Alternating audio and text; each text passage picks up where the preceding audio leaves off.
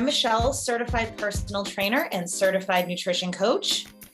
And I'm Marissa, and I'm a certified nutrition coach and group fitness instructor. And this is the Strong and Simple podcast. We're tackling the latest fads, trends, and hot topics in the nutrition, wellness, and fitness industries using science and conversation to bust myths and give you the information you need to navigate the bullshit. Tune in for your twice a week truth bombs every Tuesday and Friday.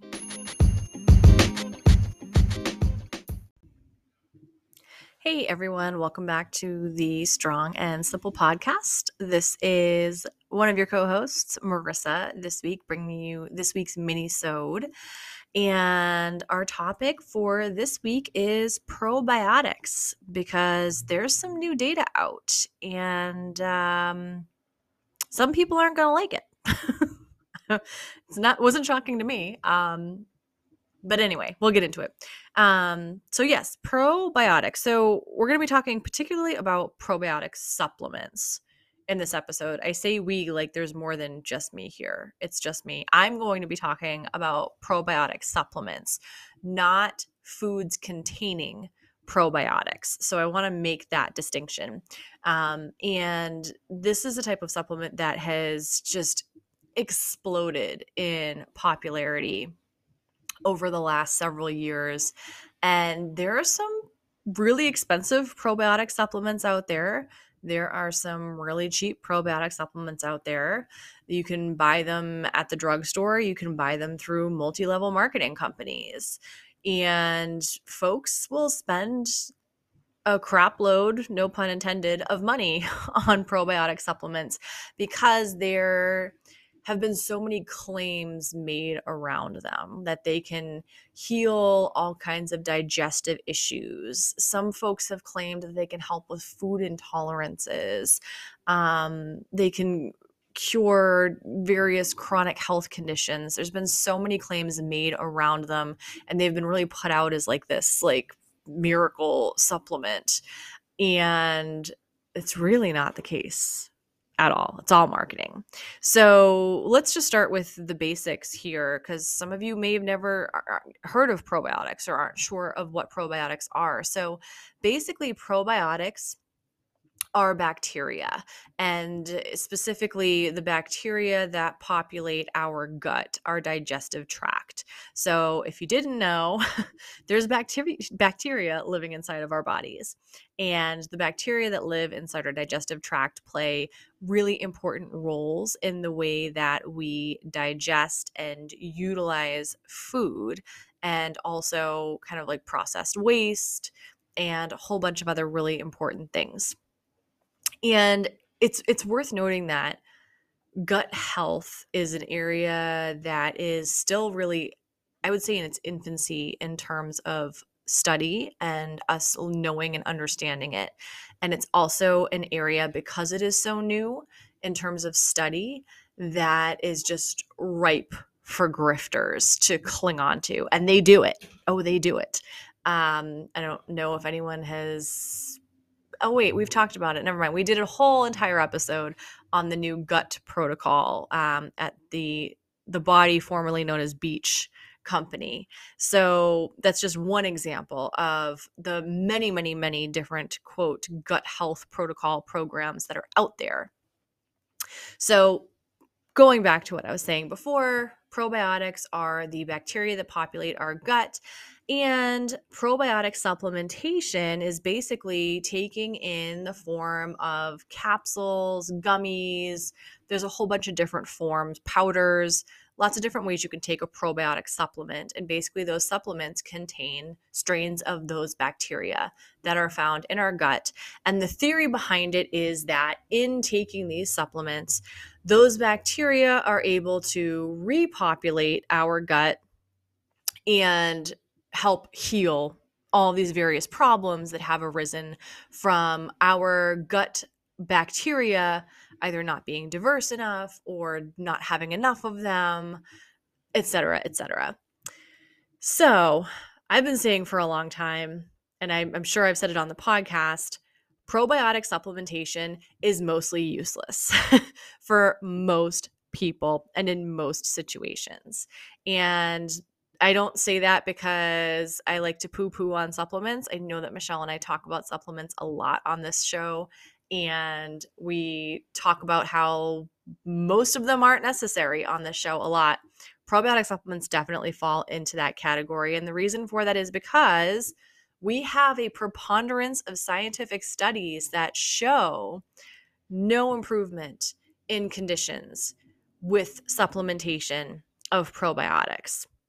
We also have studies that show that supplementation with probiotics is ineffective at repopulating our gut bacteria, for example, after taking a round of antibiotics. So that's one thing that you'll see very frequently is folks that are prescribed an antibiotic for an infection will also take a probiotic because the antibiotics can kill off the good bacteria that live in our gut. Studies have shown that taking those probiotics don't doesn't necessarily help repopulate those bacteria. Um, in fact, in most cases, they don't help repopulate it at all. So, what we know or have known up until this point is that they don't work. they don't do all the good things that they claim to do. And again, I should say, you know, with a little caveat, in the majority of situations for the majority of individuals. There may be a very small subset of individuals and a very small subset of conditions where there is some improvement shown with supplementation of probiotics, but by and large, they useless. Okay. The new data that has recently come out adds to this preponderance of scientific evidence and actually shows that supplementing with probiotics might actually be harmful to our bodies. And the reason for that is because most probiotic supplements only contain a few strains of or a few different strains of bacteria. There are a lot a lot of different strains of bacteria that live in our gut. And so what this the most recent studies have shown is that when you supplement with a probiotic, it can actually decrease the diversity of bacteria in your gut flora by crowding out many of the species that are supposed to already be in there. So that's one huge issue. And basically, what this does, right? If you are overpopulating three say three strains of bacteria and crowding out the rest, this is going to create an imbalance in the bacteria in your gut because there's good bacteria, there's bad bacteria. There's bacteria that has to interact with other bacteria in order to do its job. There's checks and balances in your gut bacteria system as well. So when you create an imbalance where there's too much of one type of bacteria and not enough of another, guess what? That's going to cause some really big problems because what it's going to do is it's going to prevent your gut from doing what it needs to do mm. in order to keep you healthy. So now we have this new information out here saying that not only is it a waste of money to purchase probiotic supplements, it actually might be doing more harm than good to be taking probiotic supplements. So, what is a person to do? I guess is the mm-hmm. question that we're left with, right? So, if you do feel like, you know, you're having some gut health issues, if you do think that there's something going on with your gut bacteria, if taking a probiotic supplement is going to be a waste of money and it's not going to be helpful and it might actually make things worse, what's an alternative? So, things that have actually been shown to be effective is actually consuming foods that are rich in probiotics. Again, this is going to be different from taking a probiotic supplement. So, this is going to be things like uh, fermented foods, right? Like sauerkraut, for example. This is going to be things like yogurt, right? I mean, who hasn't seen an Activia commercial with people talking about how good their poop is now that they've been eating Activia regularly, right? So, eating foods like that, that naturally contain live cultures of bacteria, is actually going to be more helpful. And you're actually going to have more success repopulating your gut microbiome by eating those foods. And because it's not a jam packed, artificially created supplement, right? You're not going to have the same issues where there's this risk of overpopulation because you're not getting like a mega dose of one type of bacteria. So, that is going to be a much more effective strategy in terms of putting more bacteria into your gut. But just like any other living thing, those bacteria need food to survive. You can't just like put them in there and starve them and expect them to do okay. So, the other thing that you need to make sure that you're doing is eating plenty of prebiotics in your diet as well. And what a prebiotic is is it is what probiotics eat.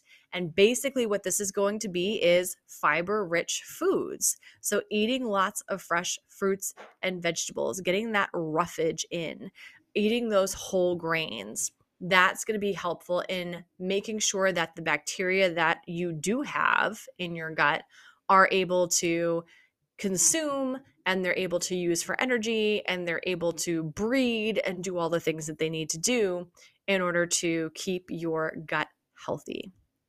So, this is like super, super high level because gut health is super complicated. And as I mentioned before, it's an area that we're still learning a lot about, and we have a lot more to learn about. But fact of the matter is, probiotics not really a good use of your money and could actually be a really bad use of your money um, if they if you are one of the unfortunate individuals who experiences negative side effects from taking those probiotic supplements.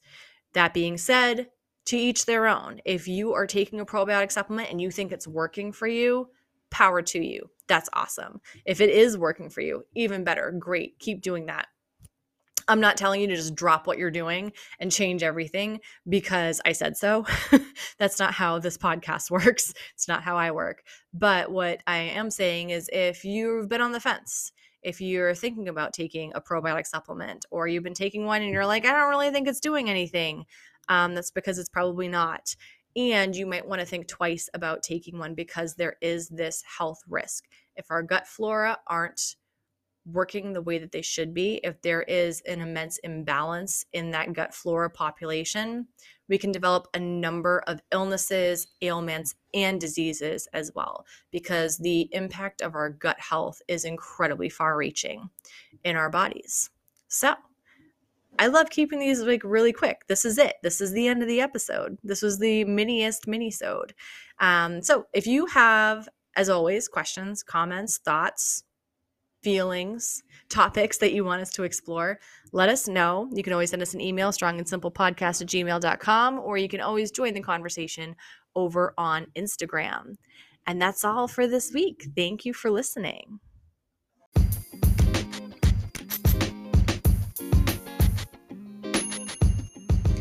This has been an episode of the Strong and Simple podcast.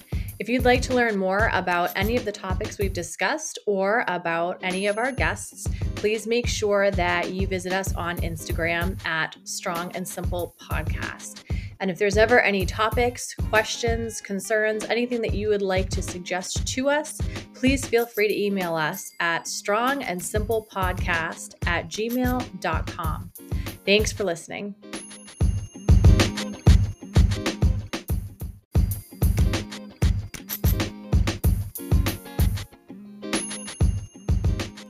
Content of this podcast represents the views and opinions of Michelle Farrell, Marissa Zabo, and their guests, and is not intended to be individualized advice or recommendations. Nothing in this episode is to be construed as medical advice or to substitute for individualized fitness or nutrition advice. Always consult with the appropriate professional for your own needs.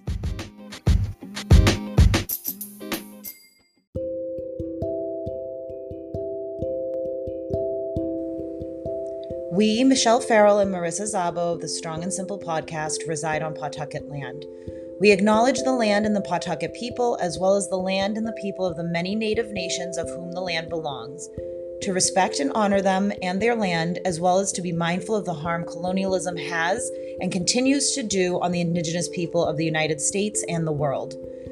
This land acknowledgement is our commitment to support Indigenous peoples and their voices in the struggle against systemic oppression and for human rights, as well as to push against the canceling and erasure of their history, their stories, their culture, and their present. We encourage you to visit native land.ca to discover whose land you are residing on, as well as ways to support Indigenous folks.